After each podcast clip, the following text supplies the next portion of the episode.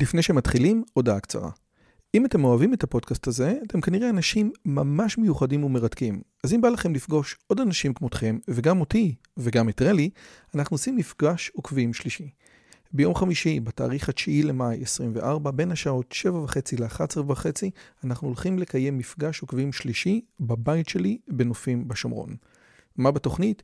מינגלין וכיבוד עם עוד עוקבים מרתקים כמוכם, הרצאה שלי, דיון לגבי הערוץ, ציור בסטודיו ובסוף קומזיץ ופיתות על הסאג'. הרשמה מראש היא חובה וניתן לעשות את זה בקישור שבתיאור הערוץ או לחפש את הלינק ביוטיוב. נשמח מאוד מאוד לראות אתכם. ועכשיו, לשיחה. האורח שלי היום הוא פרופסור נוגה אלון. פרופסור נוגה אלון הוא אחד מהמתמטיקאים או ממדעני המחשב החשובים בעולם. יותר מזה, קשה לדמיין פרס שהוא לא זכה בו, אם זה פרס ביטחון ישראל, פרס ארדוש, פרס פוליה, פרס מיכאל ברונו, פרס גדל ועוד רבים וטובים אחרים, ולאחרונה פרס שו, שזה בעצם כמו הנובל של מתמטיקאים. הוא בקיא מאוד ואחד המובילים בעולם בתחום של קומבינטוריקה, ואחד הדוברים הגדולים של מה שנקרא השיטה ההסתברותית. וזאת שיחה שאני מאוד מאוד מתרגש לעשות, כי בדרך כלל הנושאים המתמטיים הם נושאים שקשה להעביר אותם, אבל אנחנו ננסה בשיחה הזאת לנסות להבין מה בעצם עושה מתמטיקאי, מתמטיקאי שהוא קם בבוקר, ומה סדר היום של המתמטיקאי אחד מהחשובים בעולם.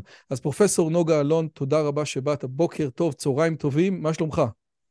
אה, שלומי טוב מאוד, אה, אני מקווה שגם שלומך אה, טוב למרות השעה המאוחרת בישראל. אז בעצם אנחנו, אני מדבר בישראל בשעה 11 בלילה, אתה בפרינסטון, אתה חצי שנה פה וחצי שנה פה, זאת אומרת אתה גם בתל אביב וגם בפרינסטון. איך זה באמת להיות חצי שנה, כאילו, איך, איך זה להיות חצי שנה בפרינסטון? אתה מלמד או, או, או אתה רק יושב וחוקר? לא, אז האמת היא שעכשיו אני בעצם במשרה מלאה בפרינסון, אני נמצא בפרינסון יותר מחצי שנה, בערך שמונה חודשים בשנה, אני באיזשהו שלב לפני כמה שנים יצאתי לפנסיה מוקדמת מאוניברסיטת תל אביב ועברתי לפרינסטון מסיבות שונות שאחת מהן היא הסיבה שבישראל באקדמיה היציאה לפנסיה היא חובה בגיל מסוים, אה, שעוד לא הגעתי אליו, אבל אני לא רחוק, אה, ובארצות הברית אתה יכול להישאר באקדמיה אה, כמה שאתה רוצה, ורציתי שיהיה לי האופציה להישאר במידה ואני אחליט שאני, שאני רוצה להישאר, אבל בדרך כלל אני נמצא בישראל בערך ארבעה חודשים בשנה, את רוב הקיץ וחלק מ... דצמבר וחלק מינואר.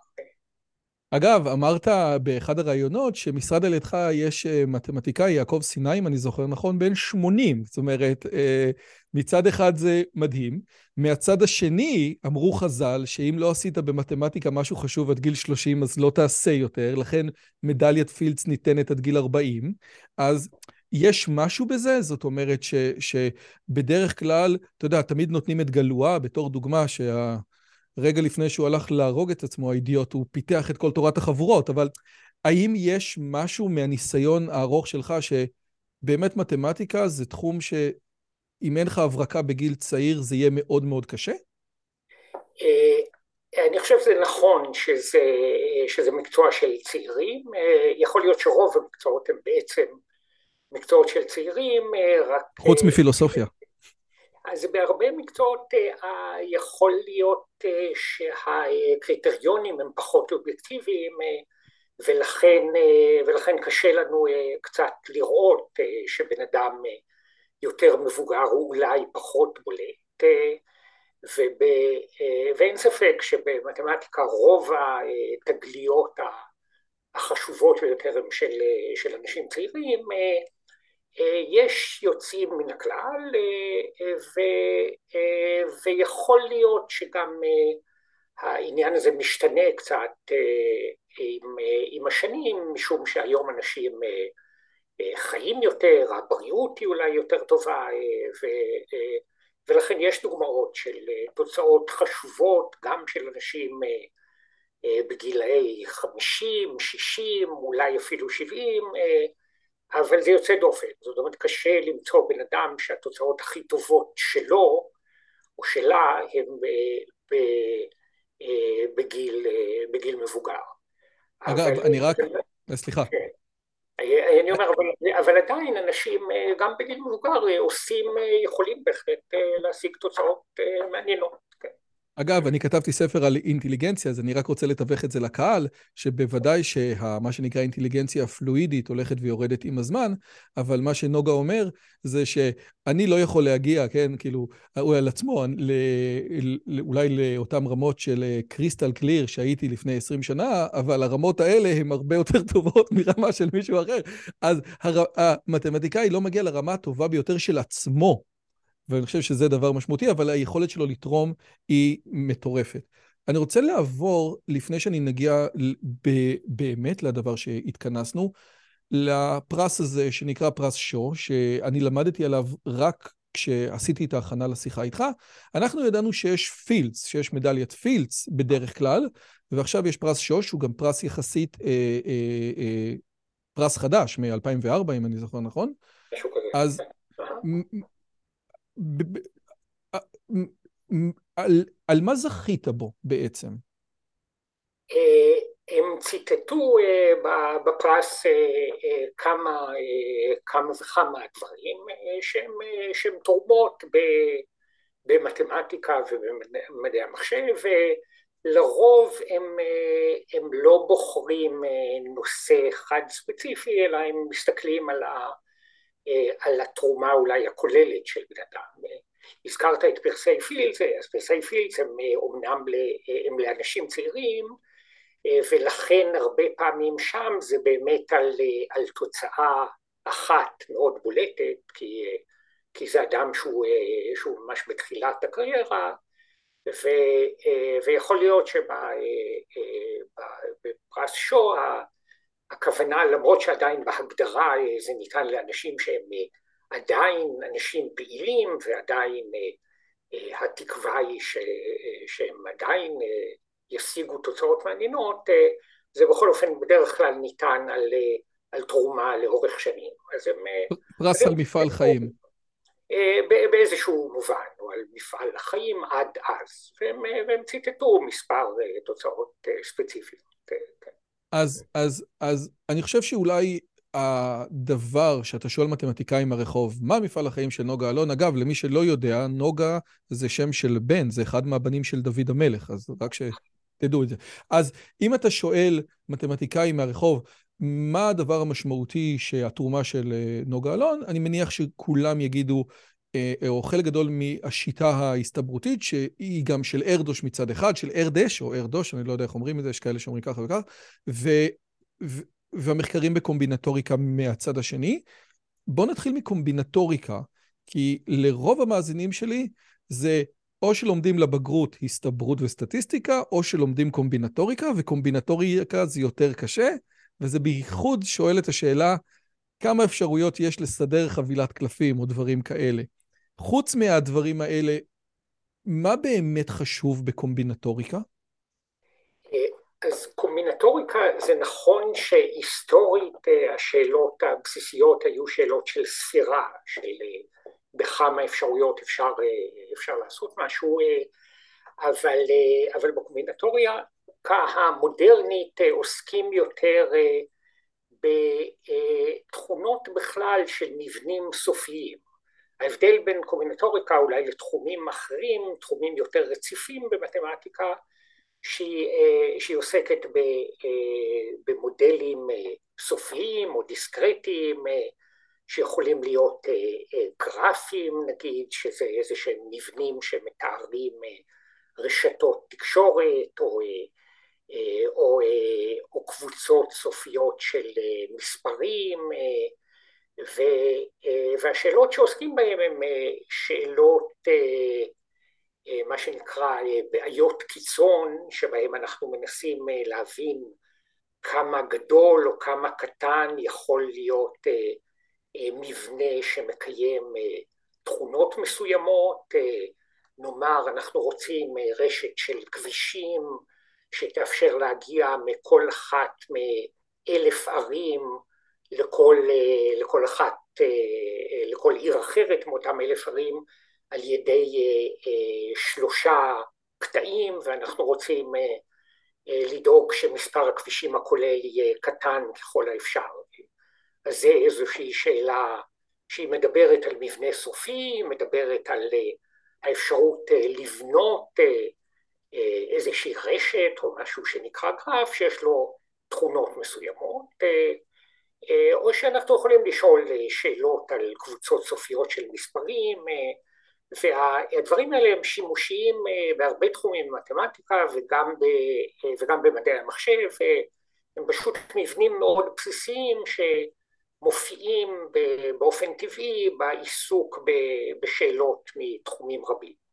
אז בוא, תסלח לי על הבורות, אבל מה שאתה אמרת עכשיו עושה רושם שזה איך אני, אם אני לוקח גרף וממשקל אותו ברמה מסוימת, לכאורה הבעיה של הכבישים יכולה להיפתר במסגרת הדיסציפלינה של תורת הגרפים. אתה כאילו נדחף עם הקומבינטוריקה שלך. כאילו, למה תורת הגרפים לא מספיקה לי? תורת הגרפים היא בהחלט אה, אחד התחומים בקומבינטוריקה. אה, אתה מכניס את תורת הגרפים כתת תחום של קומבינטוריקה? בהחלט, כן. קומבינטוריקה אה. או מתמטיקה דיסקרטית, אז, אז בהחלט חלק ממנה זה יהיה תורת הגרפים, אה, חלק זה יהיה אה, תורת מספרים קומבינטורית, זה יהיה אולי גיאומטריה דיסקרטית, זה כל, כל שאלה ש... השתלטתם כמעט על הכל. לא, בסדר, זאת אומרת, באופן טבעי במתמטיקה יש קשרים בין, בין תחומים שונים. גם אם היית מדבר עם מישהו שעוסק באלגברה, הוא היה אומר לך ש... הכל זה אלגברה. כן, בהרבה, תחומים. באמת, במתמטיקה בהחלט אחד הדברים היפים ביותר בתחום זה ש, שישנם קשרים בין, בין תחומים שנראים שונים.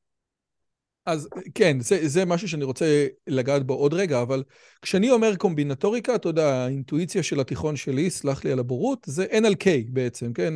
כמה K, ואתה אומר, נשמה, זה בגלל שהאינטואיציה שלך זה של ילד. שתדע לך שהעולם הזה היא, היא, היא, הוא הרבה מעבר לסיפור הזה. יותר, הוא יותר רחב, הוא בהחלט אה, מכיל גם את המקדמים הבינומיים האלה, שזה אותו אה, N על K אה, שאתה מדבר עליו, וגם את האפשרות של לספור דברים, אה, אבל גם אולי אה, דברים שנשמעים אה, לגמרי, לגמרי שונים. זאת אומרת, כשאמרתי, הדבר המייחד את התחום זה זה שהוא עוסק במבנים סופיים. והמבנים האלה הם, הם מופיעים הרבה, בייחוד בשנים או בעשורים האחרונים עם ההתפתחות של מדעי המחשב, חלק מאוד גדול מהשאלות החשובות ביותר בתיאוריה של מדעי המחשב הן בעצם שאלות קומבינטוריות. כן. למרות שהבינום הזה שאתה מדבר נקרא בינום של ניוטון, זאת אומרת, נכון. הרעיונות האלה הם רעיונות של, הם רעיונות מאוד קדומים, ולמעשה אתה אומר, יש את הבינום של ניוטון, קנטור מפתח לנו תורת אינסוף מוזרה לגמרי, ואז אנחנו חוזרים עם מדעי המחשב למבנים סופיים, וצריכים את הכלים האלה להתמודד עם מבנים סופיים. אה, כן, האמת היא שה... שהנושאים האלה התחילו עוד הרבה הרבה לפני ניוטון, אה, כבר ה... אה, היוונים, ההודים ספרו דברים, זאת אומרת מאז ומעולם אה, אה, אנשים, אה, אנשים ספרו, ספרו דברים כבר, כבר אלפי שנים, אבל, אבל, אבל כן, בהחלט ניוטון הוא דוגמה למתמטיקאי דגול שיש לו תרומות חשובות בהרבה מאוד תחומים, גם מתמטיקה וגם בפיזיקה כמובן. ובפרט אה, גם, אה, גם דברים שיש להם משמעות בקומבינטוריקה.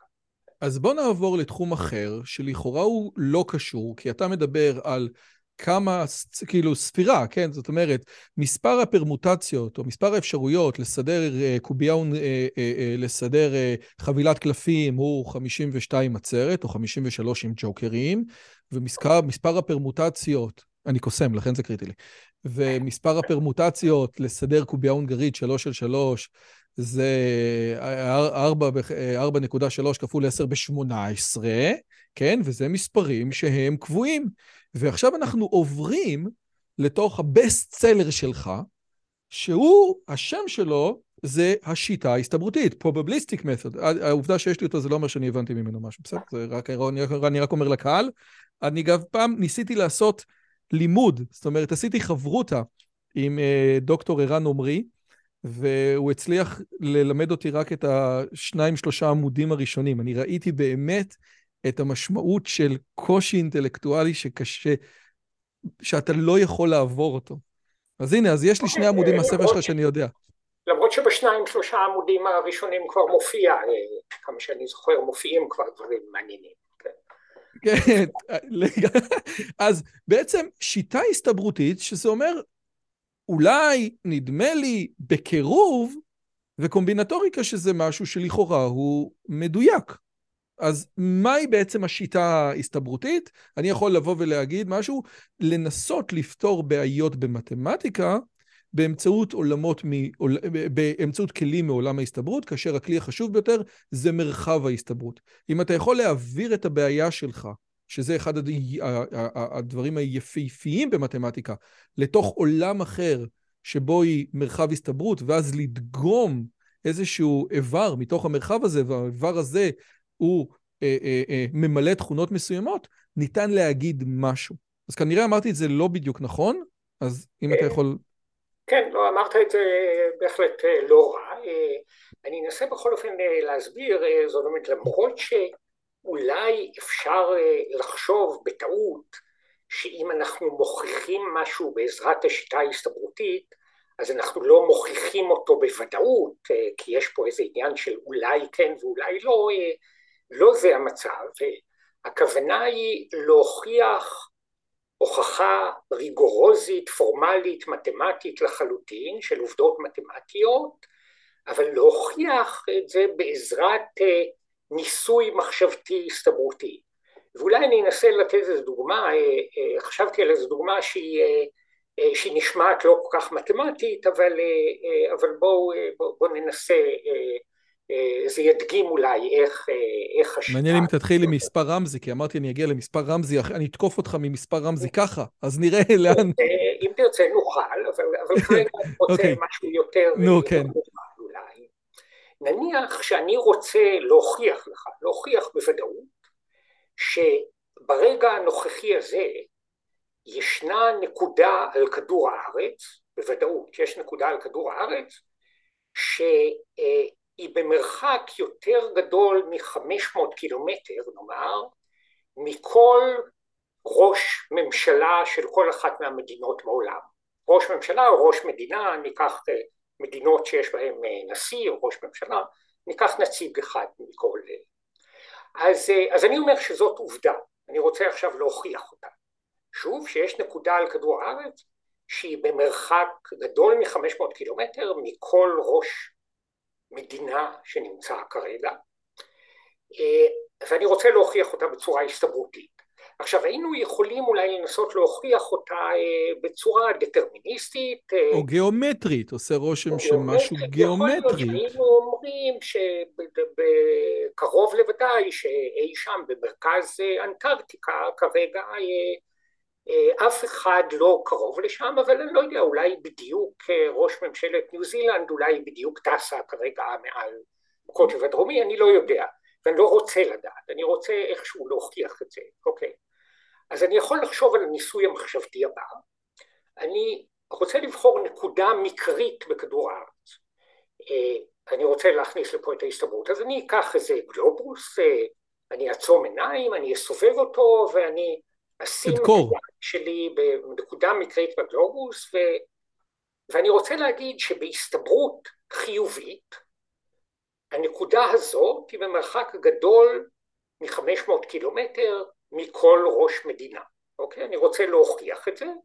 אם זה בהסתברות חיובית, זה אומר שיש נקודה כזאת, רק רציתי להוכיח שיש נקודה אחת כזאת, נכון? אז אם ההסתברות חיובית, זה אומר שזה יכול לקרות, אוקיי? אז איך נחשב את ההסתברות הזאת? אז אנחנו יודעים בערך מה שטח הפנים של כדור הארץ, כדור הארץ הוא, הוא בערך כדור ברדיוס 6,300 קילומטר, שטח הפנים של כדור הוא 4 פאי, 4 פאי, 4 ריבוע. אז, אז זה יוצא בערך 500 מיליון קילומטר מרובע. זה בערך קצת יותר מ-500 מיליון קילומטר מרובע, זה שטח כדור הארץ. עכשיו, כל נקודה על כדור הארץ, שזו הנקודה שבה נמצא כרגע, נאמר, ראש ממשלת ישראל, כן? אז אנחנו יכולים להסתכל מה השטח של כל הנקודות שבמרחק עד 500 קילומטר ממנו. אז זה שטח של עיגול. עם רדיוס 500. ברדיוס 500, אז זה פאי 4 ריבוע, זה בערך, זה יוצא קצת פחות ממיליון קילומטר מרובע. כי 500 בריבוע זה רבע מיליון, וכפול פאי זה פחות מ... וזה okay. עיגול של ראש ממשלה. אז זה עיגול של ראש ממשלה, ויש לנו אה, סך הכל, בעולם יש... 200 ראשי ממשלה. מדינות, אה, כן. אז סך הכל הם מכסים קצת פחות מ-200 מיליון קילומטר מרובע, אבל סך הכל יש לנו 500 מיליון, אז זה אומר שההסתברות שהנקודה המקרית הזאת שבחרתי נפלה בתוך אחד מהעיגולים האלה שמתאימים לראשי ממשלות, היא לא יותר משתי חמישיות, אוקיי? כי זה רק... Mm. אז זה אומר שבהסתברות חיובית, הנקודה שבחרתי היא לא קרובה לאף, היא לא במרחק 500 קילומטר מאף ראש ממשלה כזאת, כזה, ולכן יש נקודה כזאת, כי זה קורה בהסתברות חיובית. אז, אז בסדר, אז זה קצת פשטני, והייתי יכול להגיד את זה גם בלי להגיד את המילה. כן, אתה סתם הכנסת עכשיו את השיטה ההסתברותית, כי לכאורה אפשר היה לבוא ולהגיד, יש לי עיגולים של 500 כאלה, אוקיי, ואם, ש... ואם העיגולים לא חותכים אחד את השני, אז סך כל העיגולים זה 500 כפול מספר ראשי הממשלה, והשטח אוקיי. של כדור הארץ הוא יותר גדול מזה, אז זה לא 100% השיטה ההסתברותית. אז, אז זה נכון שלהשתמש בהסתברות פה זה אולי נשמע קצת מוגזם, בוא אני אגיד דוגמה שנשמעת טיפה יותר מתמטית, אבל בעצם היא דומה, אוקיי? אז uh, יש לנו uh, מספרים, מספר יכול להיות רציונלי או אי רציונלי. מספר רציונלי זה מספר שמתקבל מחלוקה של מספר שלם במספר שלם אחר. שני שליש, חמש שביעיות, עשר חלקי ארבע, זה מספרים רציונליים. ויש גם מספרים שאינם רציונליים, אוקיי? עכשיו נניח שהייתי, וידוע, זו עובדה מתמטית, זה לא כל כך קשה להוכיח אותה, שבאיזשהו מובן רוב המספרים הם מספרים לא רציונליים. למעשה רוב המספרים הם טרנסצדנטים בכלל, זאת אומרת שהם אפילו לא פתרונות של משוואות, זה מוזר מאוד, כשמסתכלים על ציר המספרים, מתפוצץ לך המוח. כן. אה, נכון, אז הם, הם אפילו לא פתרונות של משוואות אלגבריות עם מקדמים שלמים, אבל, אבל בואו נדבר רגע על רציונלי ואי רציונלי, יכולתי גם להגיד טרנסצנדנטי.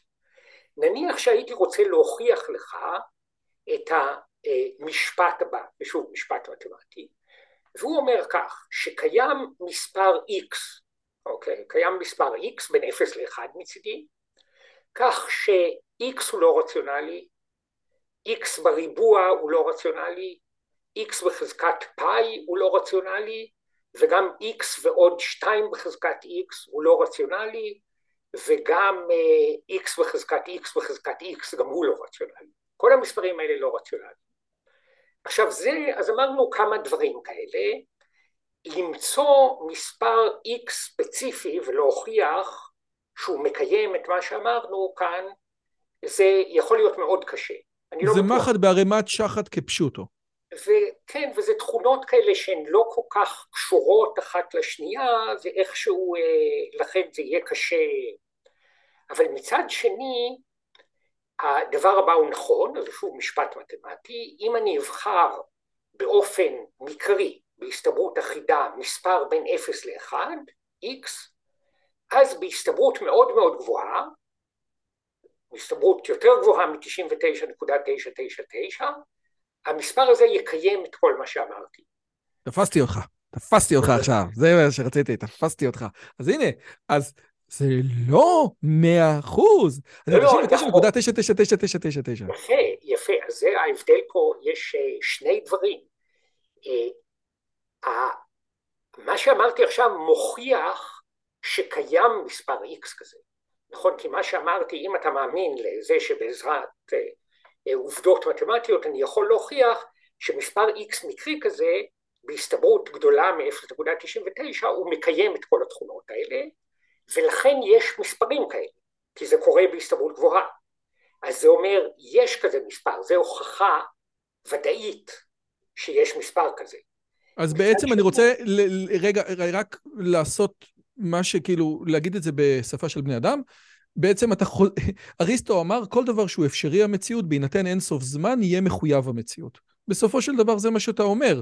אם אה, יש כן. לך משהו שהוא אפשרי המציאות, זאת אומרת לקבל 6, 6, 6, 6, 6, ותעשה אינסוף זמן, זה בסוף יהיה מחויב המציאות. דבר שיש לו הסתברות חיובית, בהינתן אינסוף זמן, שזאת המקבילה של ציר המספרים, חייב להיות. זה איזשהו, אה, אפשר להגיד את זה ככה? אה, זה קצת דומה, פה דווקא אנחנו מדברים על דברים שיש להם הסתברות מאוד מאוד גבוהה, זאת אומרת שפחות או יותר כל מספר שאני אבחר יקיים את זה בהסתברות מאוד גבוהה, אבל, אה, אבל זה נכון, זה דומה במובן מסוים. אבל אני חושב שמה שחשוב להדגיש כאן, שהדבר הזה שניסיתי להגיד הוא שהדבר הזה הוא כן הוכחה ריגורוזית, ודאית, שבה המילה הסתברות לא מופיעה, שיש מספר X כזה. הדבר השני שקורה אולי בהסתברות מסוימת זה שאותו המספר שאני בוחר באופן מקרי הוא באמת X כזה. זה דבר אחר, זאת אומרת זה שבחרתי מספר מקרי אולי הייתי חסר מזל ואולי הוא יצא במקרה מספר רציונלי. אז יש שני דברים, השיטה ההסתברותית אנחנו מדמיינים לעצמנו איזשהו ניסוי מחשבתי הסתברותי ואז עושים איזה שהם חשבונות והיא מוכיחה באופן ודאי שמשהו קיים. לעומת זה אלגוריתם הסתברותי שבא למצוא משהו, אולי שבא למצוא את אותה נקודה בעולם שרחוקה 500 קילומטר מכל ראש ממשלה, אז הוכחנו שיש אחת כזאת. אבל זה שבחרתי אחת מקרית, אולי אני אהיה חסר מזל, ובמקרה בחרתי נקודה שהיא מאוד קרובה ל... לוולדימיר פוטין, אני לא יודע, כן? יכול להיות. אבל... אז למעשה השיטה ההסתברותית שונה בצורה מהותית מאלגוריתם הסתברותי. אלגוריתם הסתברותי זה אלגוריתם ש... או שעובד או שלא עובד, לפעמים הוא עובד, אם אנחנו בעלי מזל הוא יכול ביוריסטיקות ל, ל, לעבוד בהסתברות יותר טובה או באחוזים יותר טובים. שיטה הסתברותית אומרת משהו אחר לגמרי. אם אני יכול להוכיח שאם אני דוגם, אם אני בוחר מספר אקראי בהסתברות חיובית, המספר הזה מקיים תכונות מסוימות, דה פקטו, בצורה ריגרוזית, אמיתית, סופית, בלי חרטות, הוכחתי שיש דבר כזה. אם יש הסתברות להוציא את המספר 5 בקובייה, אז המספר 5 מופיע בקובייה. ומכיוון שאין הסתברות להוציא את המספר 7 בקובייה, אז המספר 7 לא מופיע בקובייה. נכון. זה בדיוק נכון. זאת אומרת... ובאיזשהו זה מקום זה נראה... אה, תראה, אני קראתי, בתור אחד שקרא את השני עמודים הראשונים של הספר שלך ונתקע, אז אני מרשה לעצמי להגיד, זה נשמע לא כזה מרשים. זאת אומרת, אם, אם, אם יש הסתברות להוציא שש, אז שש קיים על הקובייה, מה החידוש הגדול פה? כי כשאני אומר את זה עם הקובייה, זה נשמע, נו, נו, זה די ברור, זה די... כן. נכון. נכון? וגם השיטה ההסתברותית מראש, לפני שאתה רואה את השימושים, זה נראה באמת שזה לא יכול לעשות שום דבר מעניין, שזה כאילו עושה משהו אה, לגמרי טריוויאלי, אבל עובדה שלא, זאת אומרת, אה, אנחנו מנסים לרוב להוכיח שקיים משהו שמקיים אוסף של תכונות, והתכונות האלה הרבה פעמים נראות מאוד מנוגדות אחת לשנייה, הם איכשהו, האינטואיציה נראה אומרת לנו שהן לא יכולות להיות קיימות ביחד, אבל אם ההסתברות לכל אחת מהתכונות האלה היא מאוד גבוהה, אז זה אומר שהם כן יתקיימו כולם ביחד. אגב, היא חייבת להיות גבוהה או שהיא חייבת להיות חיובית? זה חייב להיות 9.99999? נכון, היא חייבת להיות... או יותר גדול מ-0 נקודה. נכון, יותר גדול מ-0.0001. אז למה אתה תמיד בהרצאות שלך אומר יותר גבוה מההסתברות שעכשיו יפגע פה? יש לך אפשרות לתת משפט הרבה יותר חזק, למה אתה בורח להסתברות 99 אחוז? יש פה משהו שהוא הרבה יותר חזק. נכון, אז בדרך כלל זה מה שמתקבל בהוכחות, וזה משום שבדרך כלל אנחנו רוצים להוכיח שכמה וכמה דברים מתקיימים ביחד. כמו שאמרתי בדוגמה הקודמת, אנחנו רוצים איזה x, ש-x הוא אירציונלי וגם x כפול פאי הוא אירציונלי וגם x בחזקת פאי הוא אירציונלי וגם x בחזקת x הוא אירציונלי. אז אם רק הייתי יודע שכל אחד מהמאורעות האלה מתקיים בהסתברות עשירית, אז יכול להיות ששניים או שלושה מהם לא מתקיימים ביחד. אבל אם כל אחד מהמאורעות האלה מתקיים בהסתברות גדולה מ-0.99, אז כולם מתקיימים בבת אחת.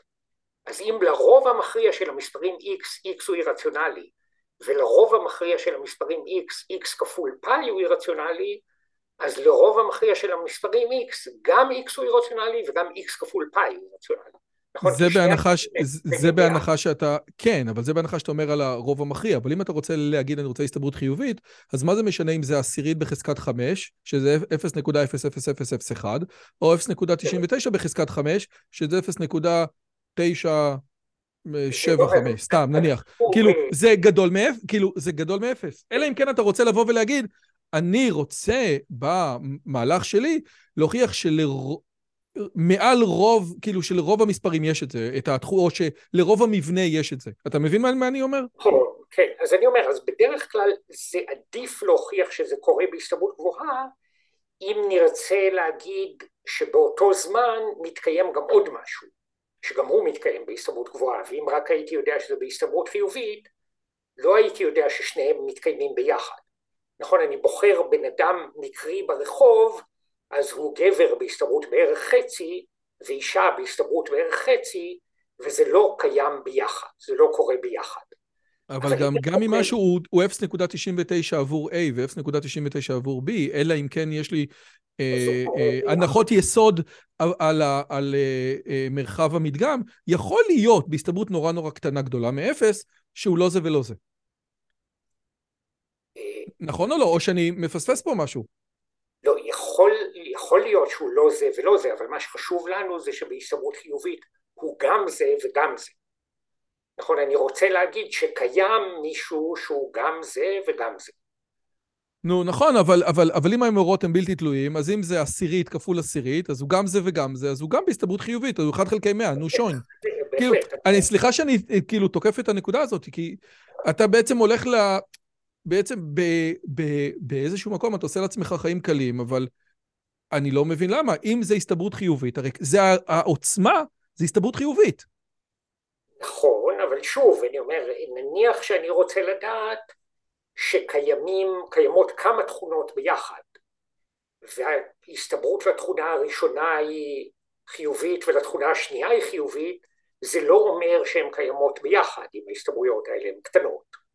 אבל אם ההסתברויות לא? האלה כי כמו שאמרנו... אם הן בלתי תלויות, אם הן בלתי תלויות, אני לא מכפיל את ההסתברויות? אבל הן לא בלתי תלויות. בדרך כלל הן לא בלתי תלויות. אנחנו לא יודעים שהן בלתי תלויות.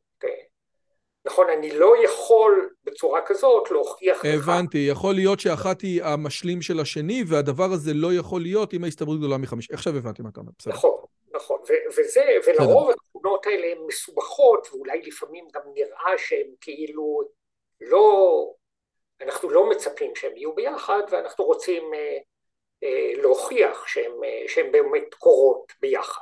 כן? אז, אה... אז אני רוצה מפה לעבור לשאלה אחרת. יש אומרים שכאשר אתה לומד אה, את, ה, את התורה של תלמיד חכם, אז השפתיים שלו מדובבות בקבר. אז יכול להיות שאנחנו עושים פה עליית נשמה לפה להרדש. ואני okay. אוקיי. רוצה לשאול באמת שאלה על הסיפור הזה. בסופו של דבר, ההסתברות זה ענף שפותח במאה ה-17. כן, אה, אה, אה, יש גם סוגיה למה, זאת אומרת, לקח הרבה זמן לבני אדם להבין שמאורע יכול להיות אקראי בנקודת זמן מסוימת, אבל עם סדר לאורך זמן, שזה דבר שהוא מאוד מאוד מאוד מוזר. הייתה לי שיחה עם פרופסור אלי מרצבך בדיוק על הנקודה הזאת, מה היה קורה אם חז"ל היו משחקים פוקר? כאילו שהרעיון ההסתברותי זה רעיון מודרני חדש. ועכשיו, השאלה שלי היא כזאת, עושה רושם שהשיטה הסתברותית, ואתה בעצמך שמת את פול ארדוש על הספר שלך, אז אתה מייחס את השיטה הזאת אליו. הוא שייך למאה ה-20, למחצית השנייה של המאה ה-20. למה היינו צריכים לחכות כל כך הרבה כאשר היה לנו את הכלים ההסתברותיים קודם? או שתגיד, לא, הייתי צריך את מרחבי ההסתברות, ומרחבי ההסתברות זה המצאה של המאה ה-20. אה, אז כן, אה, זאת אומרת, ההסתברות באמת עצמה, אה, מקובל לייחס את ההתחלה שלה לאיזה חלופת מכתבים בין פרמה לפסקל, שהם התעניינו באיזה משחקי קובייה, אבל ההסתברות הפורמלית התפתחה, היה צריך את תורת המידה, היה צריך את לבג, בעצם קולמוגורוב התחיל את זה, זה במאה העשרים, אבל, אבל עדיין זה הכל הרבה לפני, הרבה לפני השימושים, השימושים של פול ארדש.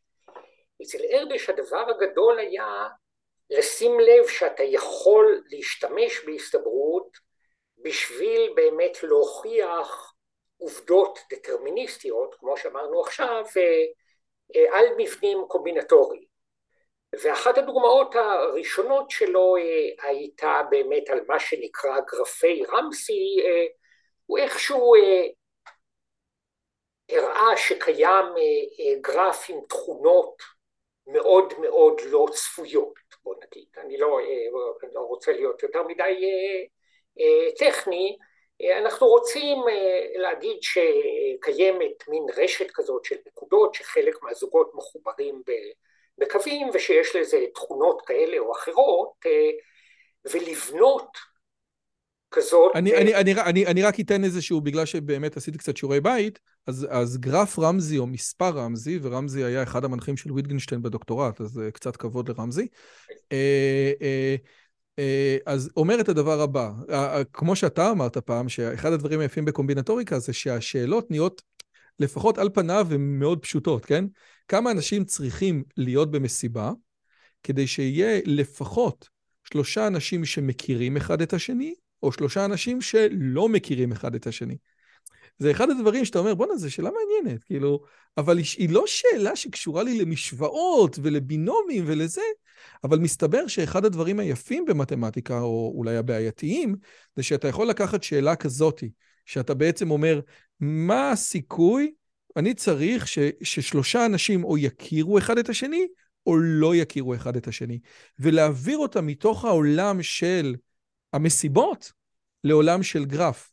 ואם כל נקודה על הגרף מייצגת בן אדם, וכל קו שעובר בנקודות מייצג קשר, אז אני יכול לצבוע קו, אני יכול לצבוע קו בכחול אם שני אנשים מכירים אחד את השני, וגרף, ונק... ואת יכול לצבוע את הקו באדום אם הם לא מכירים.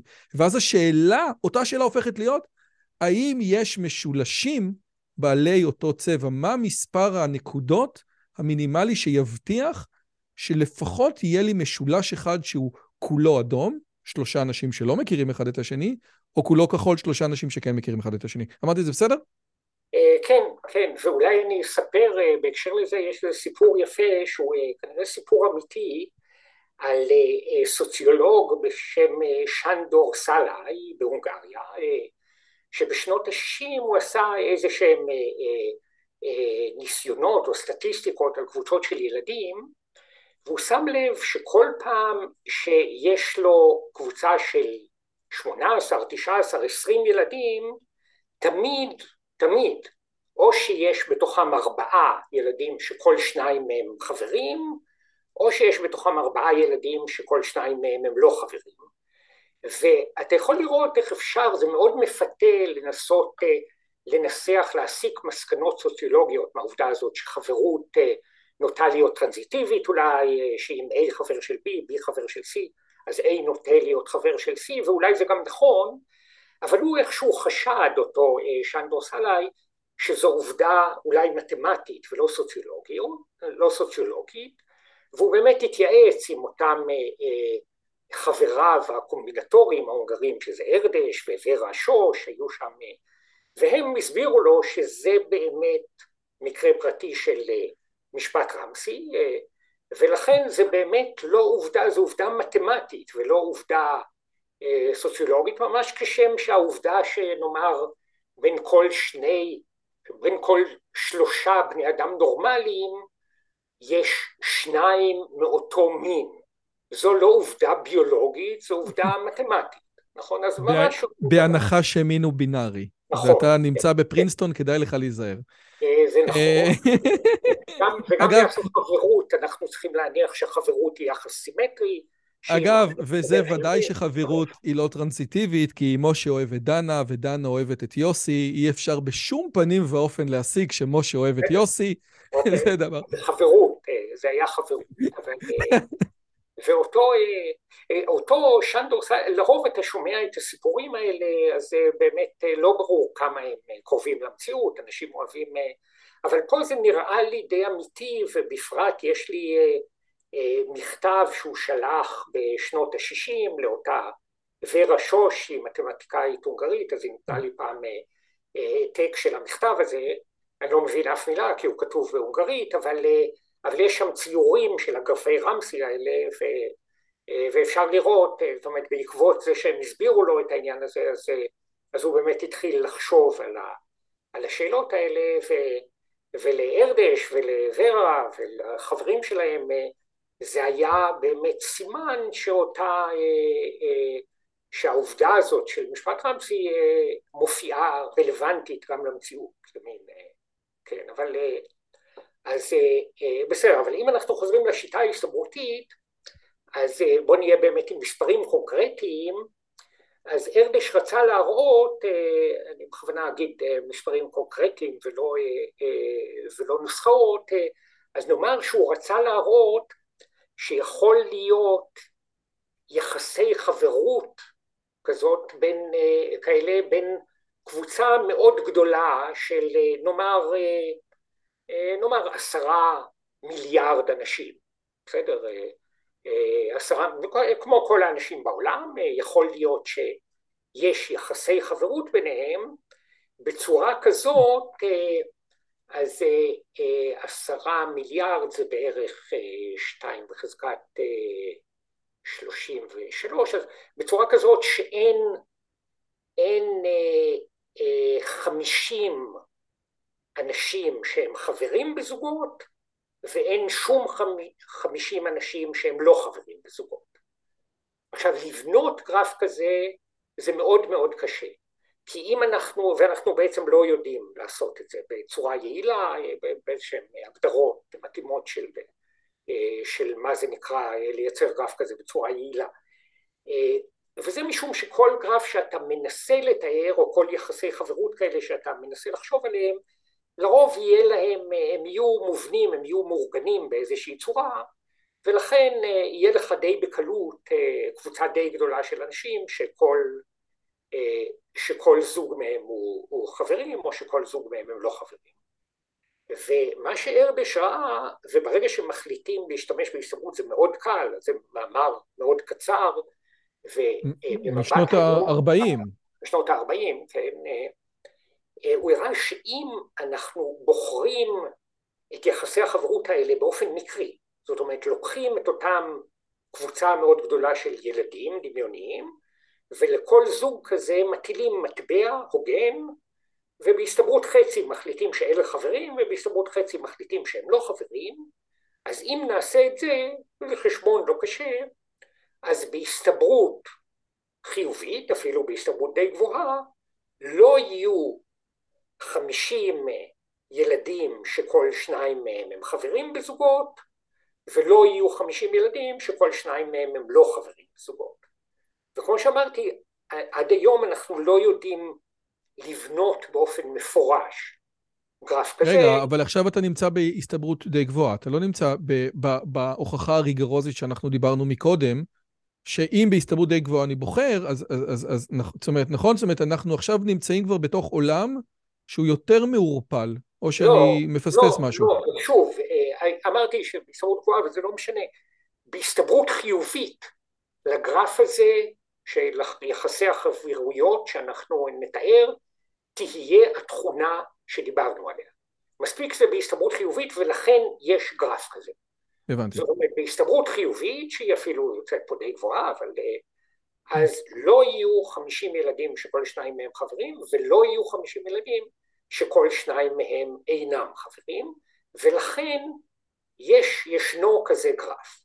בסדר? אפשר, עכשיו, אפשר לחשב את ההסתברות וזה גם ייתן לנו איזשהו אלגוריתם הסתברותי, אם אתה רוצה. אנחנו באמת נטיל את המטבעות האלה, וכל פעם, שה, לפי מה שהמטבע יגיד לנו, נחליט על כל זוג כזה, האם הם חברים או לא, ואז אנחנו יכולים לבחור את הפרמטרים בצורה כזאת, שבהסתברות גבוהה לגרף יהיה את התכונה שרצינו.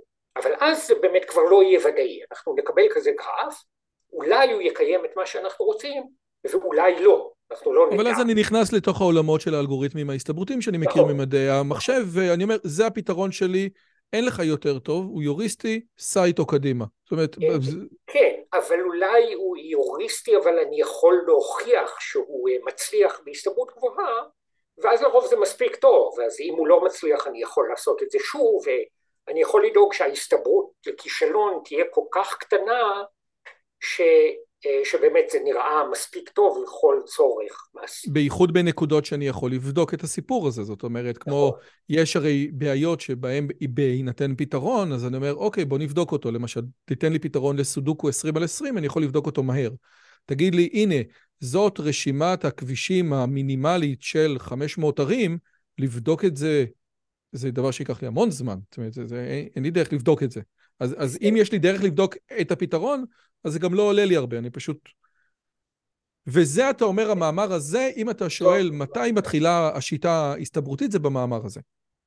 אה, כן, זאת אומרת, יש מאמרים טיפה קודמים וקשורים, אבל, אה, אבל אני חושב שהוגן להגיד שבמאמר הזה זה הפעם הראשונה שזה נאמר באופן מפורש.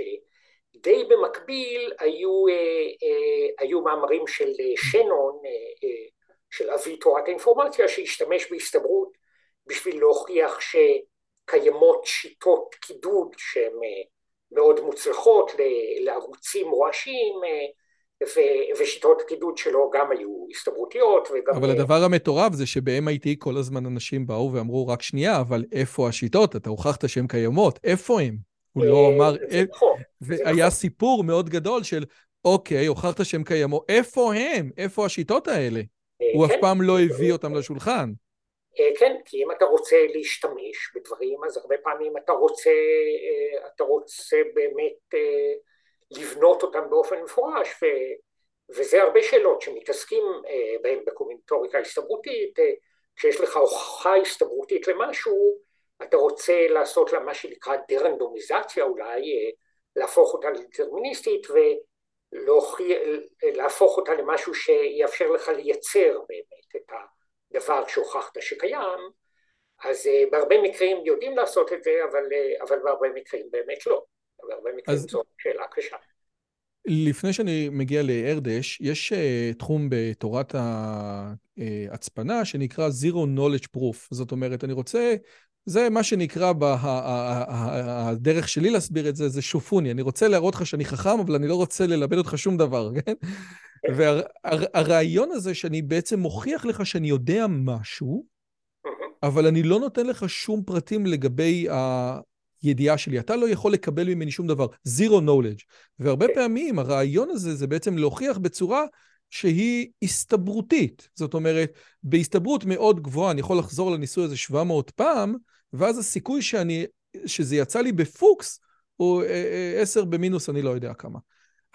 העולם הזה של Zero Knowledge Proof הוא באיזשהו מקום קשור לתורה ההסתברותית, כי מצד אחד התורה ההסתברותית, או השיטה ההסתברותית, אומרת לא, נשמה, זה ריגרוזי. Zero Knowledge Proof עדיין משאיר לי את ה-10 בחזקת מינוס, אני לא יודע מה, שאולי זה היה פוקס. אתה, יש קשר בין השניים, או שזה שני דברים שונים? זה מאוד דומה. הייתי אומר אולי שזה יותר, אה, שזה יותר דומה לאלגוריתמים הסתברותיים. Mm. אבל, אה, אבל, אבל בהחלט אה, זה משתמש בעקרונות של תורת ההסתברות בשביל, אה, בשביל לעשות דברים שאפריורי נראים קצת בלתי אפשריים. וגם את זה קל מאוד להסביר בדוגמאות שהן מאוד... יפהפיות ואינטואיטיביות. כן, אני בא לך ואומר לך שאני יודע לספור כמה מחטים יש לעץ האורן הזה שמולנו, ואתה לא מאמין לי, אז אני עוצם עיניים או הולך למקום אחר, אני אומר לך את המספר, אוקיי, המספר הוא עשרה מיליון שבע מאות שלושים, ככה, ואז אני עוצם עיניים, הולך למקום אחר, אתה כותף כמה מחטים, ואז אתה מחזיר אותי ואני מסתכל על, ה, על העץ הזה ואומר לך את המספר החדש ואתה בודק האם ההפרש זה באמת בדיוק מה שכתבת. אם הצלחתי לעשות את זה חמש עשר פעמים אז קרוב לוודאי שאני באמת איכשהו יודע, נכון? בואנה זה קונץ חבל על הזמן. אבל שוב, יכול להיות, אבל, אבל, אבל עכשיו אנחנו נמצאים בתוך העולמות של האלגוריתמים ההסתברותיים. ואני אגיד לך למה אני עושה לך את המוות. כי אתם, במתמטיקה, עשיתם לאנדרו וויליס את המוות, כן? בהוכחת המשפט של פרמה, זה לא טוב שהמשפט של פרמה עובד עם מספרים עד 10 ב-15. אנחנו רוצים, הרי המתמטיקה לימדה אותנו, שאנחנו רוצים ריגרוזית עד הסוף. אז כמו שאתם עושים את המוות למי ש... הרי המילה הכי איומה ונוראה במתמטיקה זה השערה. כן? כן, היא לא איומה, אבל היא כן. השערה. זאת אומרת, אתה יודע, השערת רימן, השערה, כפר, לך תדע, כן? לא. כן. זה קטע משמעותי, נכון? זאת אומרת, זירו נולדג' לא, עדיין מביא אותי. אה, בהחלט, אני חושב אבל שהמתמטיקה היא רגרוזית לחלוטין, במובן זה שאתה פשוט רוצה לדעת בכל שלב, האם באמת הוכחתי משהו בוודאות, האם עשיתי משהו שבהסתברות מאוד גבוהה הוא נכון, ו... אה, או האם אני אומר לך משהו שהוא בוודאי נכון.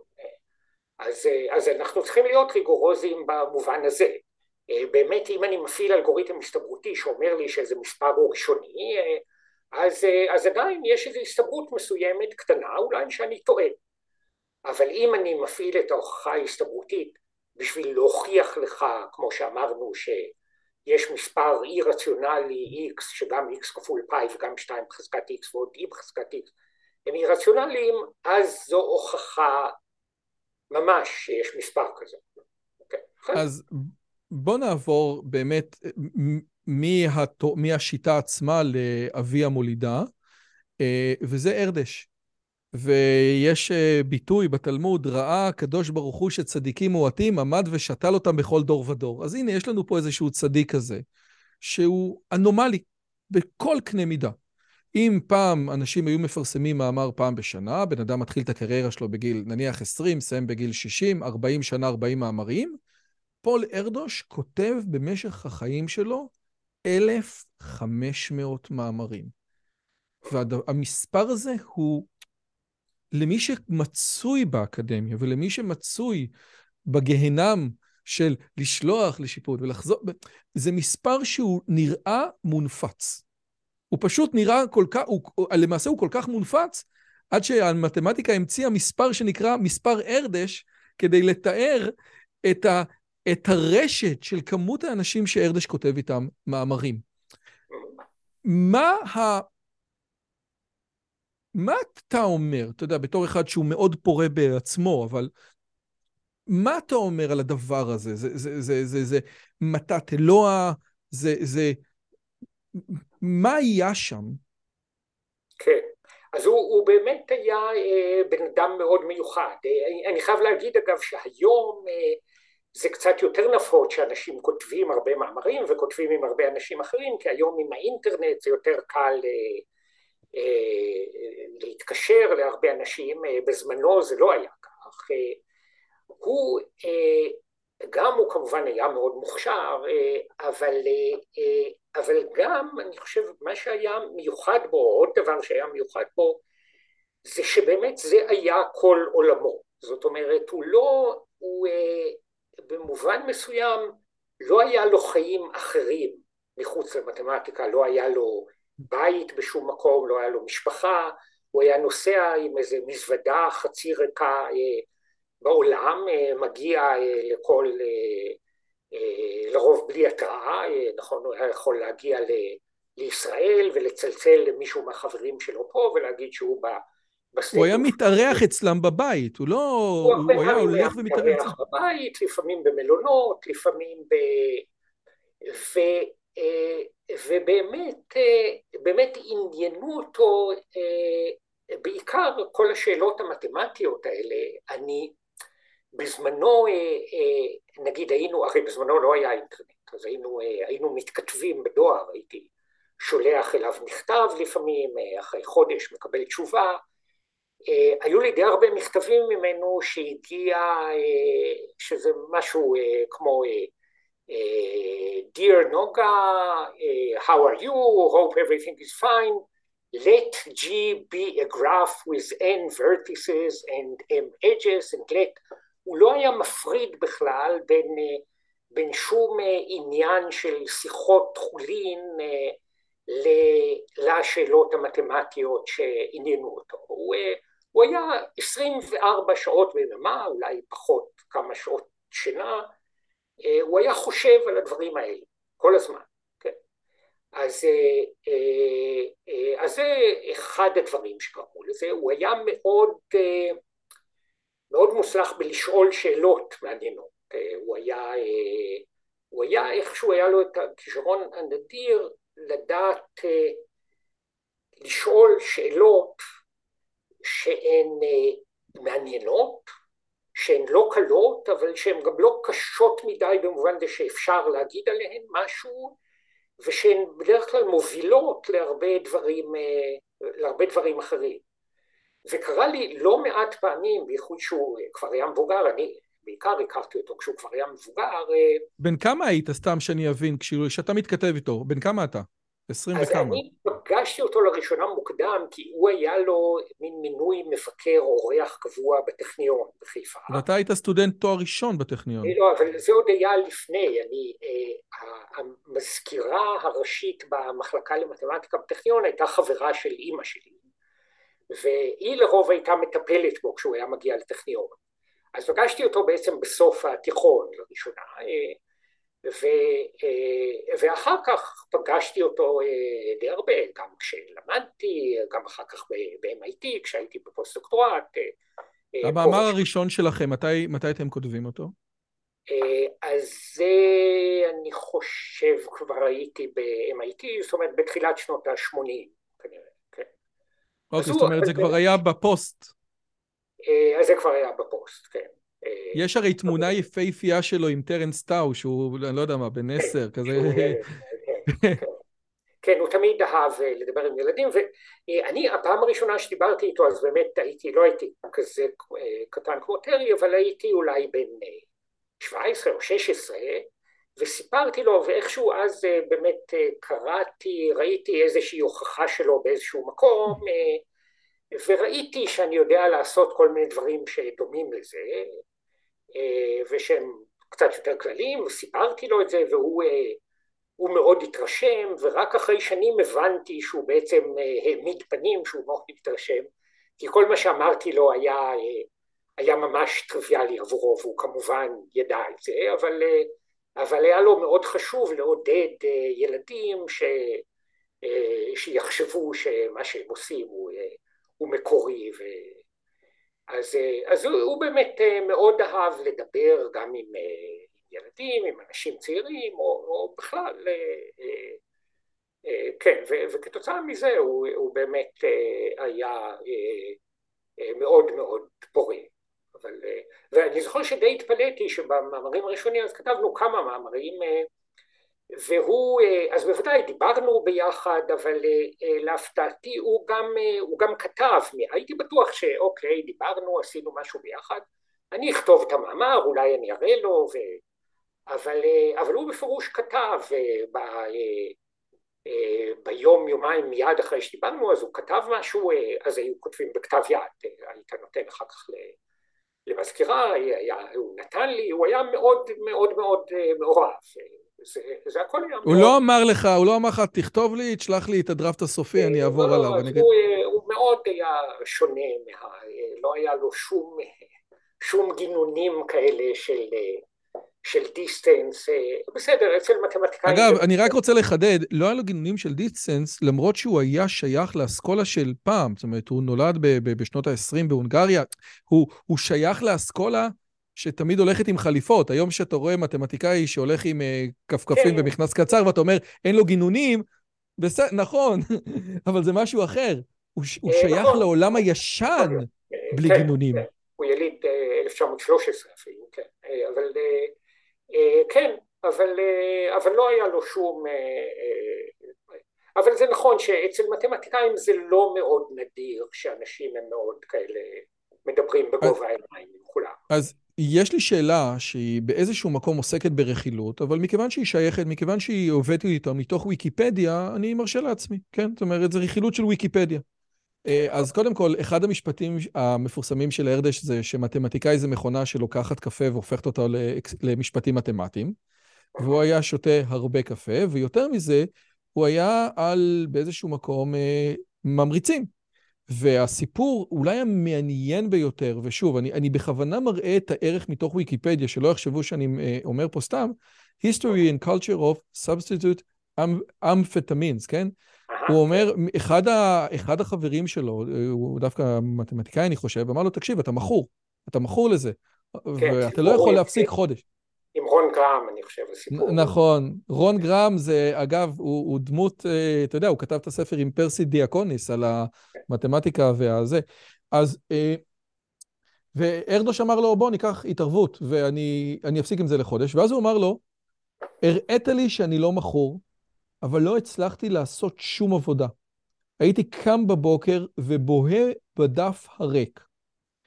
לא היה לי שום רעיונות, סתם בן אדם רגיל, אתה גרמת למתמטיקה ללכת, ללכת אחורה חודש, כן? ואז הוא המשיך להשתמש בזה. והנקודה היא, עכשיו שוב, באיזשהו מקום זה רכילות, אבל אני חושב שהרכילות הזאת יש בה אספקט חשוב. כי היצירתיות הבלתי נגמרת הזאת, אולי משהו, אתה יודע, שהאלים לא נותנים סתם. אתה מבין? יש פה איזה משהו, אולי, אולי זה שיטה, אולי אתה רוצה עכשיו לפרסם יותר, צריכים לעשות... מה הטייק שלך על הסיפור הרכילותי, אני חושב, החשוב הזה, בהקשר של המתמטיקאי הפורה ביותר במאה ה-20? אה, כן, אז אה, פה את כל הנפשות הפועלות אני הכרתי טוב, גם את רון גרם וגם, אה, וגם את ארדש, אני, אתה יודע, זה, זה שונה אצל אנשים שונים, ו, ואני מניח ש, שארדש כמו, כמו הרבה אנשים באמת בעיקר כשהוא היה כבר קצת יותר מבוגר, אז, אה, אז הוא היה אולי אה, אה, עייף הרבה מהזמן אם הוא לא היה שותה קפה או לוקח איזה שהם, איזושהי גרסה של סמי מרץ. זה לא, לא נראה לי מרגש במיוחד. כל בן אדם מנהל את, את החיים שלו איך שנוח לו. הוא, זה לא שהוא היה תחת השפעת סמים, נכון? הוא פשוט אה, אה, דאג אה, לקחת איזה שהם דברים ש, שהחזיקו אותו, שהחזיקו אותו ער. עכשיו, האם הוא בדיוק אמר לרון את המשפט הזה ש... שאתה מכיר אותו, זאת אומרת, אני לא חידשתי לך עכשיו כלום על המשפט, כן. כן, כן, לא, אני מכיר אותו, ואני מכיר גם את שניהם, הכרתי את שניהם טוב, אה, יכול להיות שהוא אמר לו את זה, יכול להיות, אה, הם היו חברים טובים, אה, ארדש היה גר אצלם בבית, גם אשתו של רון רם, מתמטיקאית, והם שניהם כתבו הרבה מאמרים עם ארדש, הוא היה תמיד גר אצלם, גרהם היה מנהל לו את כל, ה, את כל החשבונות בנק שלו, הרי ארדש לא היה לו, הוא לא כל כך היה מסוגל לנהל לעצמו את החיים ה... הנורמלי. אז, אז ובין השאר היו, היו ביניהם כאלה אולי הקנטות. אתה אומר, זה חילופי דברים בין חברים קרובים שצריך גם לקחת את זה בחשבון.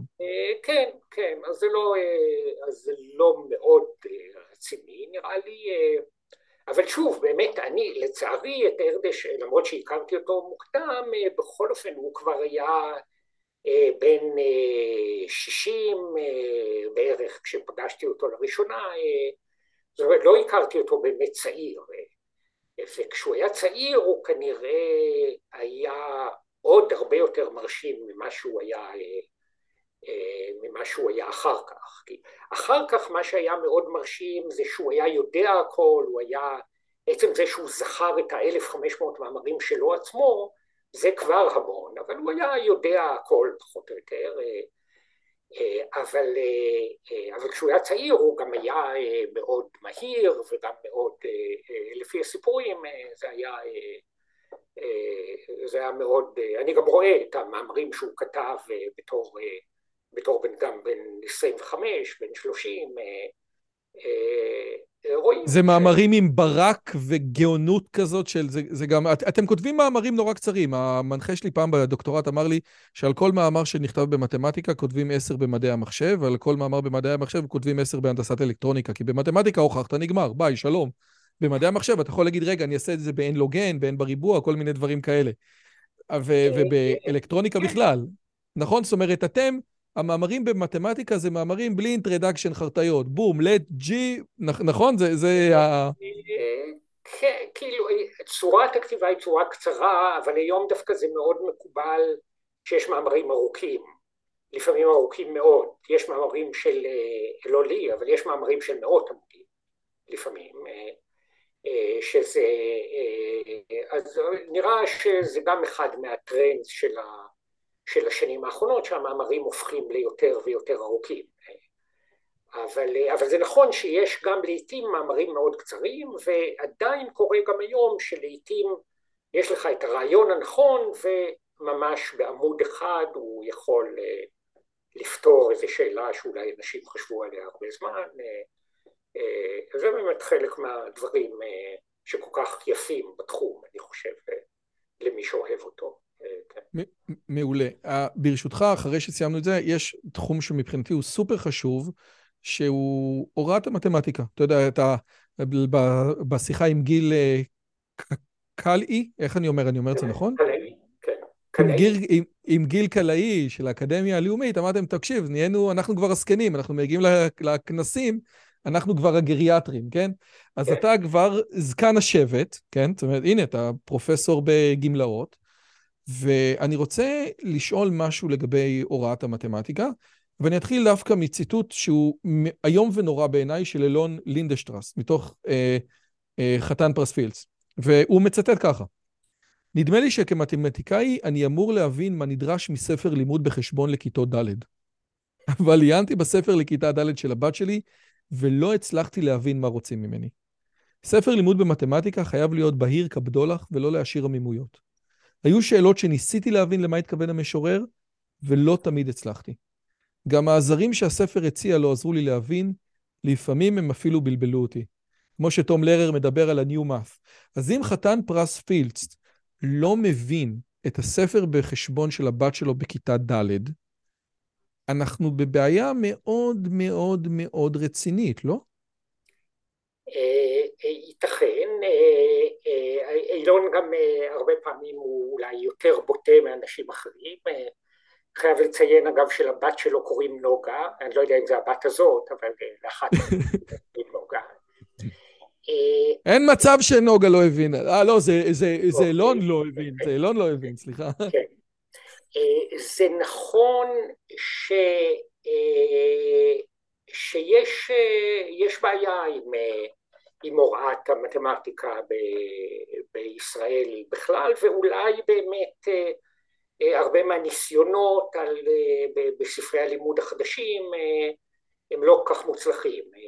אצלי הבנות כבר, כבר בוגרות לשמחתי, אז אני לא, אז לא יוצא לי לראות את, את ספרי המתמטיקה הנוכחיים. אני חושב שאיכשהו המזל אולי של ישראל אני לא כל כך בטוח איך זה קורה, אבל, אבל משום מה למרות מה שקורה בחינוך בבתי הספר, השכבה של המצוינים איכשהו היא מוצאת את עצמה.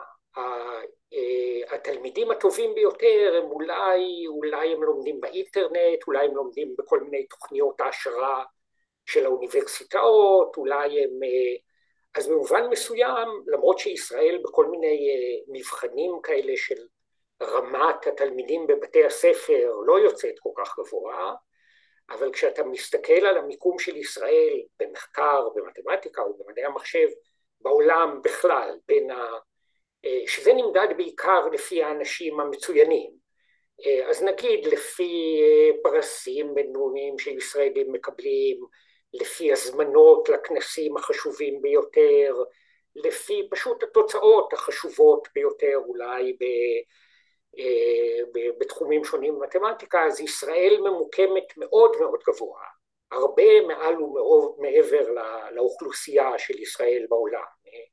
בדרך כלל בכל מיני מדדים של נגיד פעם בארבע שנים יש קונגרס עולמי למתמטיקאים שזה נחשב הכנס החשוב ביותר שבו מזמינים אולי את האנשים שהשיגו את התוצאות הכי חשובות בארבע שנים האחרונות אז בדרך כלל יש המספר הגבוה ביותר של מוזמנים הוא תמיד מארצות הברית השני הוא תמיד מצרפת והשלישי הוא הרבה פעמים מישראל, גרמניה, אנגליה, קומפרנט. כאשר אם היינו עושים את זה פר, פר, אה, אה, פר גודל מדינה, אז ישראל הייתה לוקחת בהליכה. אה, ברור, ברור. אז אין, אין בכלל מה להשוות, זאת אומרת... רגע, אבל, אבל, אבל שנייה, אבל אני, סליחה שאני מקשה עליך, אבל אתה יודע, מה אכפת לי?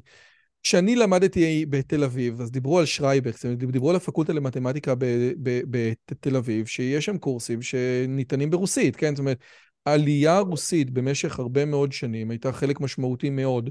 עד היום אנחנו יודעים שהחבר'ה שהגיעו מרוסיה, היכולת שלהם במתמטיקה הייתה כן. בעולם אחר, כן? מה שהם סיימו בכיתה ח', אנחנו לא עשינו. ואני רוצה לשאול אותך דווקא בתור אחד שהיה לך הרבה קילומטראז' במשך הרבה מאוד שנים ללמד תלמידים. אני יודע בוודאות שלפני 40 שנה החומר לבגרות חמש יחידות היה הרבה יותר קרוב למה שנלמד בשנה א'. ארנון עברון, שהוא קולגה, הוא, הוא, הוא, הוא אמר, תקשיב, פעם זה היה, הבגרות הייתה הרבה יותר קשה.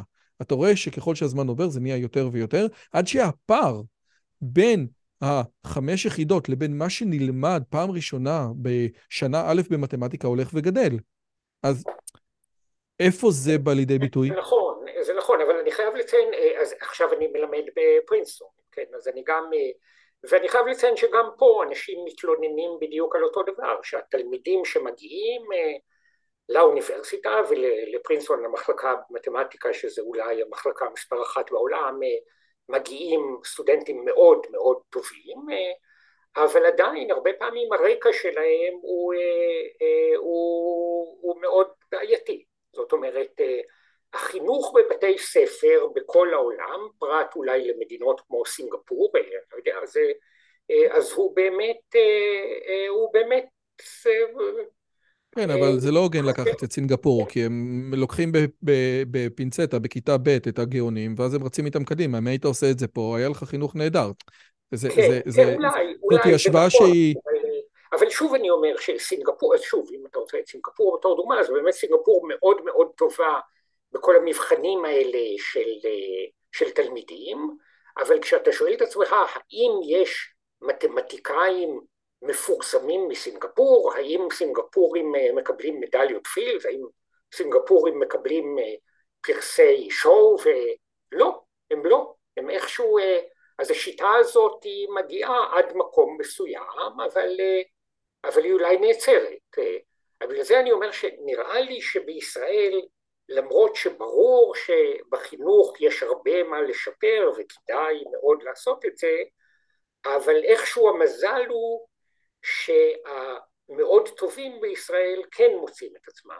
ואולי לישראל יש יתרונות אחרים, אתה יודע, אנשים אה, אה, בצבא בגיל מאוד צעיר, הם, אה, חלק ניכר מהאנשים מגיעים ליחידות אה, כמו מודיעין או חיק או יחידות שבהם הם אה, מוצאים את עצמם אה, בתפקידים אקדמיים ובגיל מאוד צעיר אנשים יוצא שהם מנהלים פרויקטים מאוד גדולים ולכן אחר כך ההייטק בישראל הוא ברמה כזאת ש, שבעצם שוב יש רק מדינות ספורות בעולם ובוודאי לא מדינות בגודל הזה שהן, שהן באותה רמה.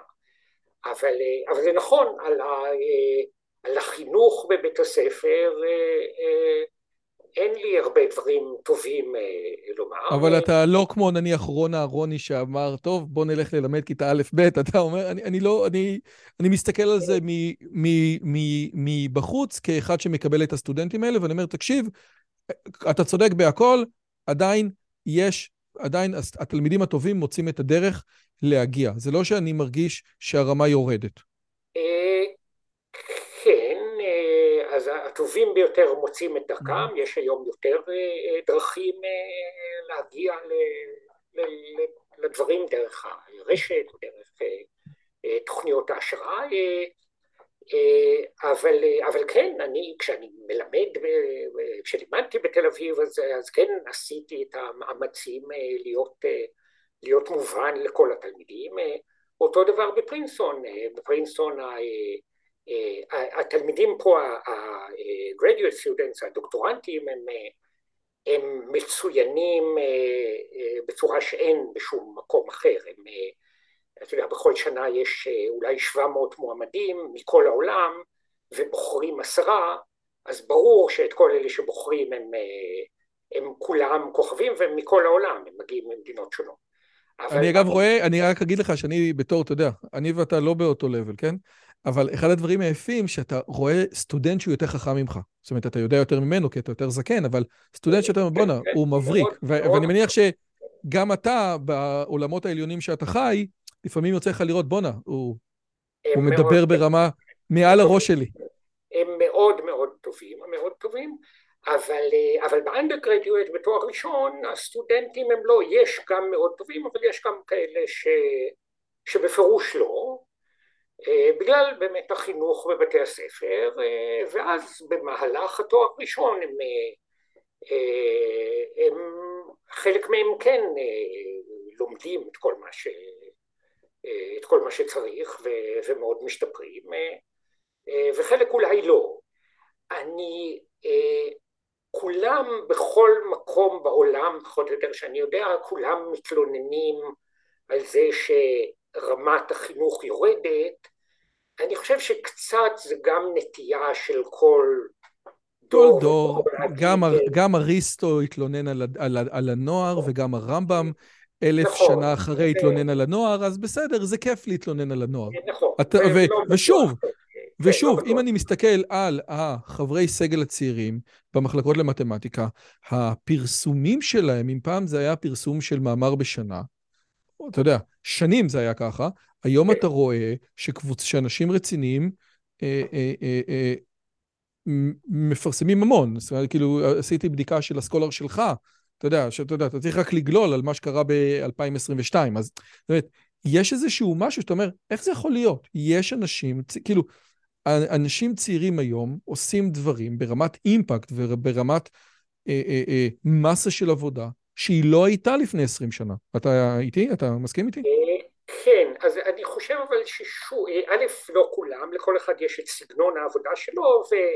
ולספור מאמרים זה לא, זה לא שיטה כל כך טובה להעריך. יש אנשים שכותבים הרבה ויש אנשים שכותבים מעט וזה לא, לא בהכרח אה, אה, מעיד על, אה, על, על רמה, יותר חשוב מה אתה כותב ולא כמה אתה כותב, אבל, אבל באופן כללי באמת זה נכון שאנשים היום כותבים יותר בגלל שכל הדברים הטכניים הם יותר, הם יותר נוחים היום, הכל יש לך גישה מיידית, בזמנו היינו מבלים אה, אה, ימים ושבועות בספריות לחפש אה, מראי מקום וכל, היום אתה את הכל מוצא בקליקים.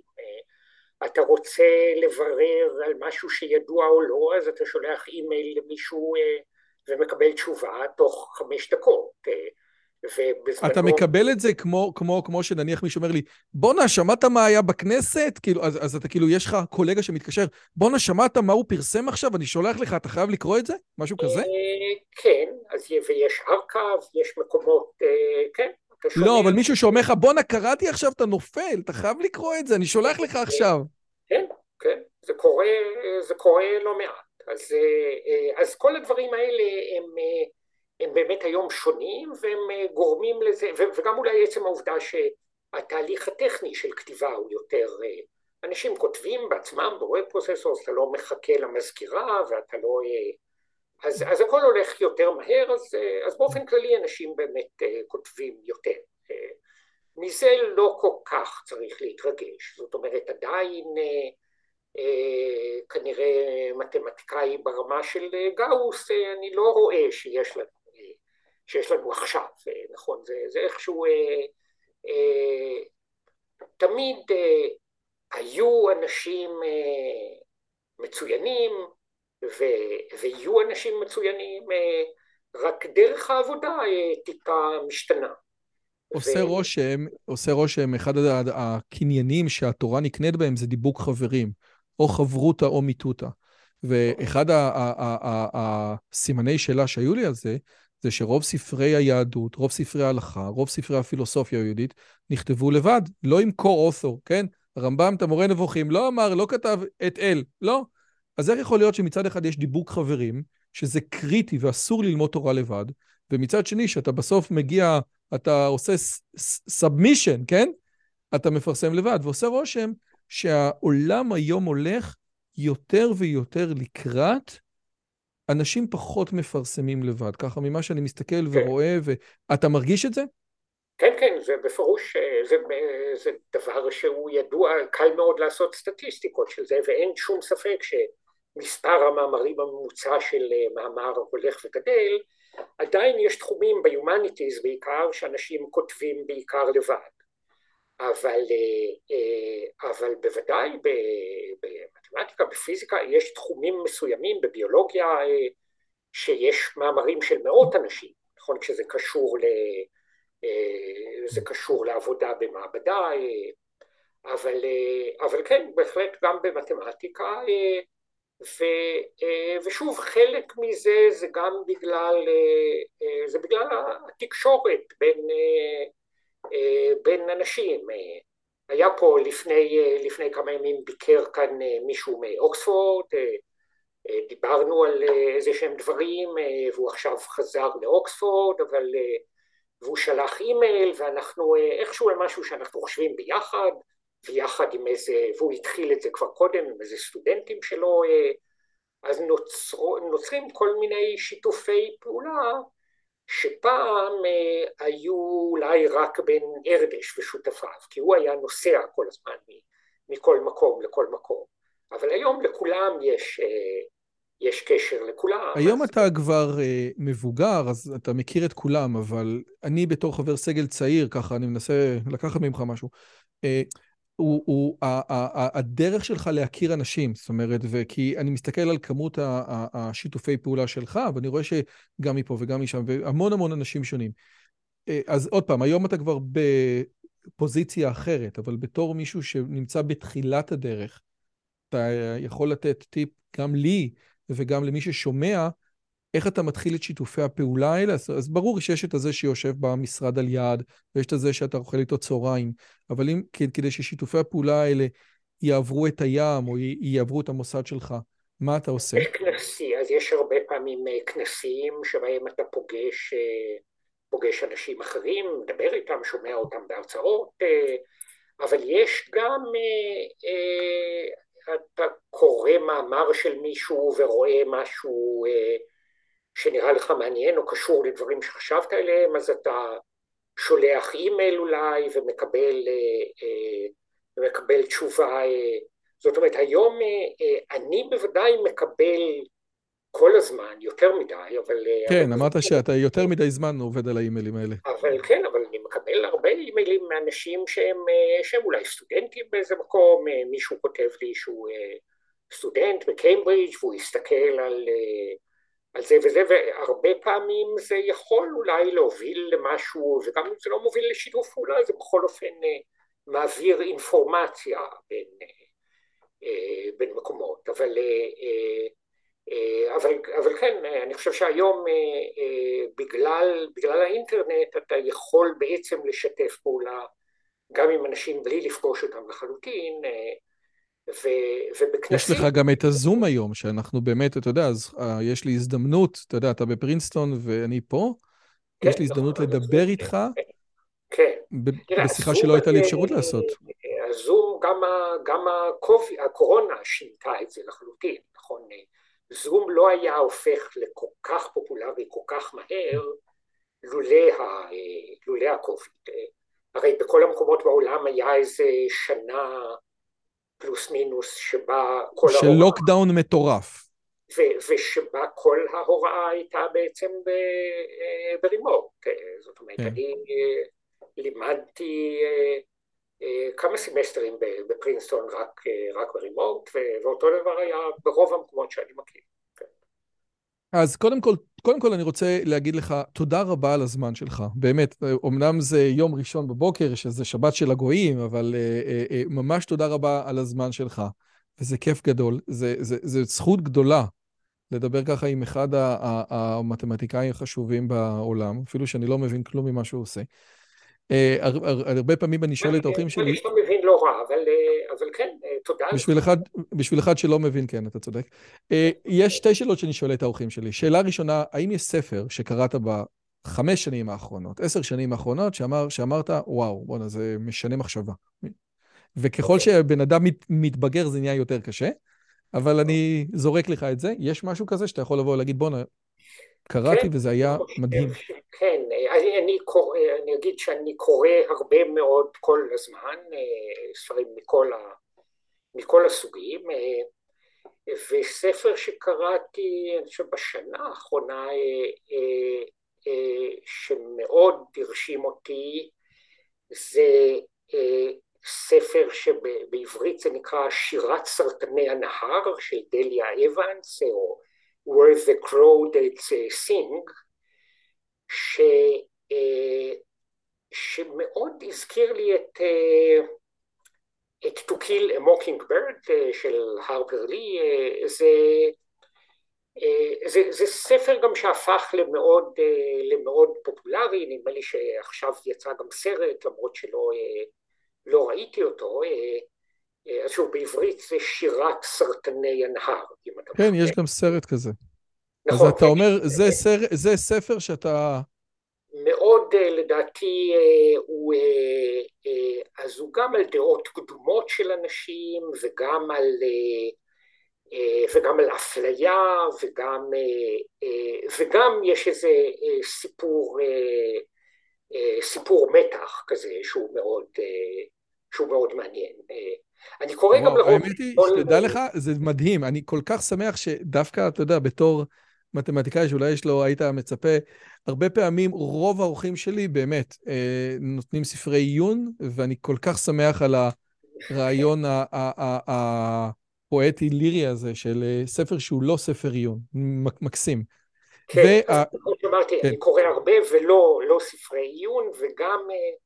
וגם ספרים שאולי הייתי מתבייש אה, להגיד אותם בתור, אה, כי אני קורא הכל, אבל, אה, אבל אני קורא גם את כל הספרים הישראלים, אז קראתי לאחרונה את, את הספר האחרון של מאיר שלו, אל תספר לאחיך, או של נועה ידלין, הספר הלא נכון.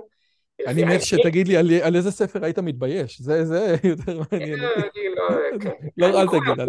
אני לא...